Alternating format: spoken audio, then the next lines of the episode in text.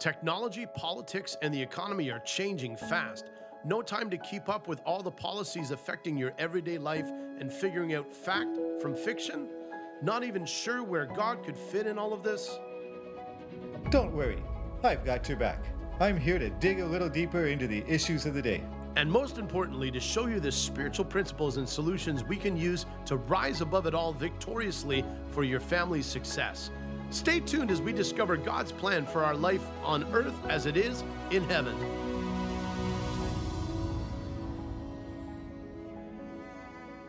I'd like to tell you today my reflections on my experience in the past week of going to court.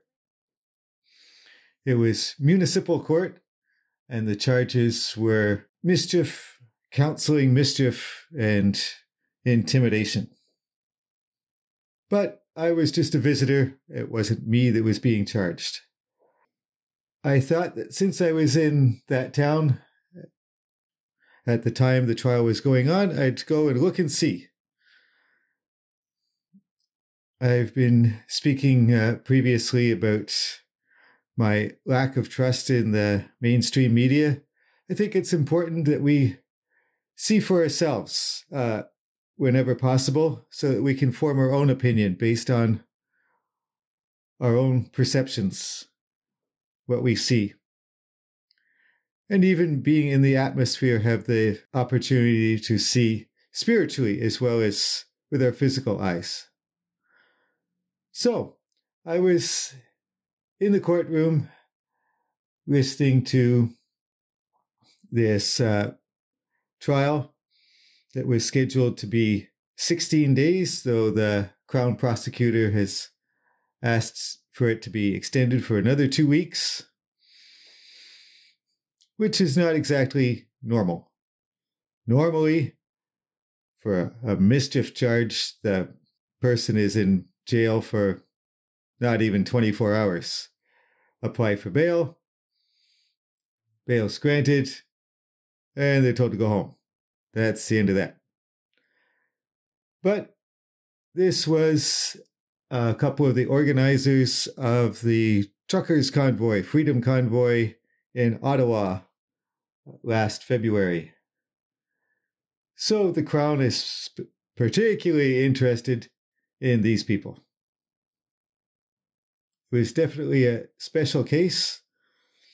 Tamara Lich, for example, was refused bail at first.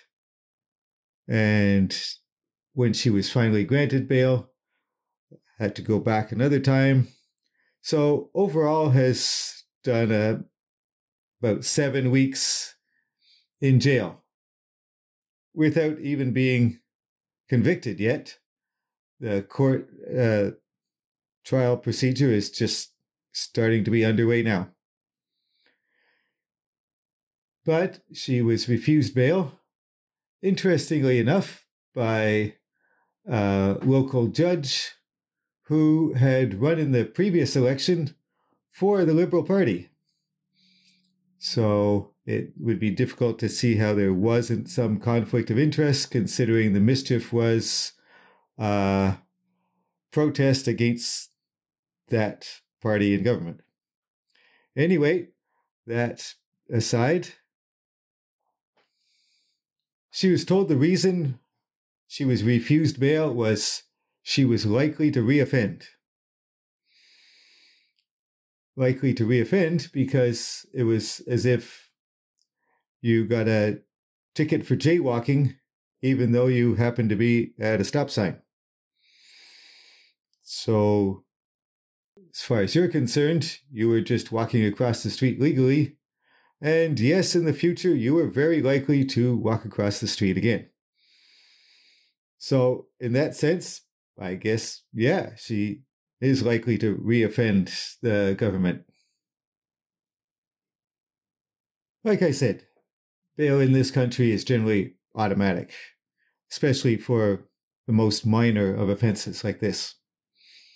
To put this in context, I heard a statistic something like 8,000 crimes have been committed by 40 people, and they got bail. So they obviously reoffended like lots of times. Just these 40 particular people in the country responsible for about 8,000 crimes. Such is the state of our bail system. Anyway, all that aside, she was in municipal court facing these charges. Because of the time served, and that, in my understanding, counts for double whenever being sentenced, she could likely, if she pleaded guilty, just get time served. Because these charges generally would be a couple of months eh, jail time, and if you double the amount of time she's been in there, that would already be a couple of months. But she's not pleading guilty because she and many, many of her supporters across the country don't feel she's guilty of anything. So it's a matter of principle. She's standing up for our principles. And it's time for us to consider are we willing to do that? In whatever sphere of influence we have. This country badly needs those principles, which have been mostly abandoned in recent years. Just as we consider it a normal right to be able to cross the street when we want to at the corner, we take it for granted in Western democracies that it's our right to protest any uh, policy or mandate or law passed by the government particularly ones that are infringing upon or impacting our daily life.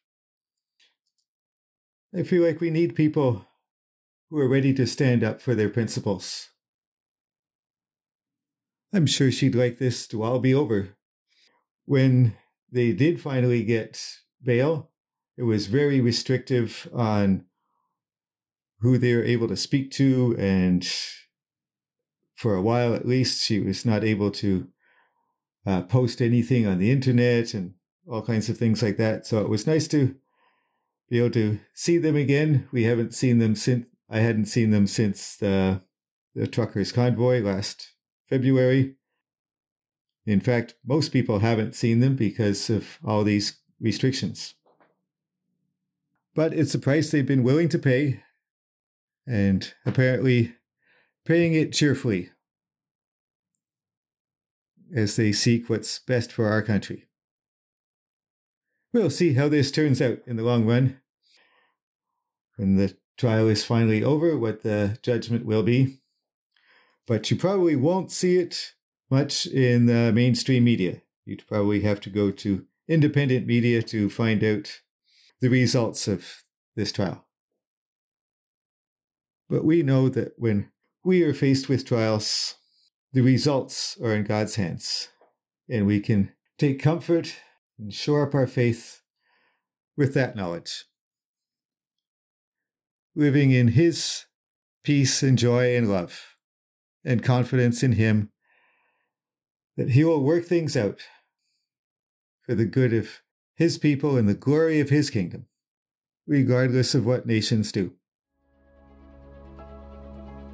If you are presenting your body as a living sacrifice and allowing Holy Spirit to transform your mind, congratulations.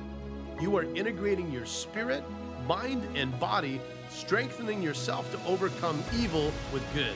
Please leave a rating for the show and hit subscribe to be notified of new fascinating topics I'll be discussing next on earth as it is in heaven. Until next time, may God bless you and make you a blessing to those around you.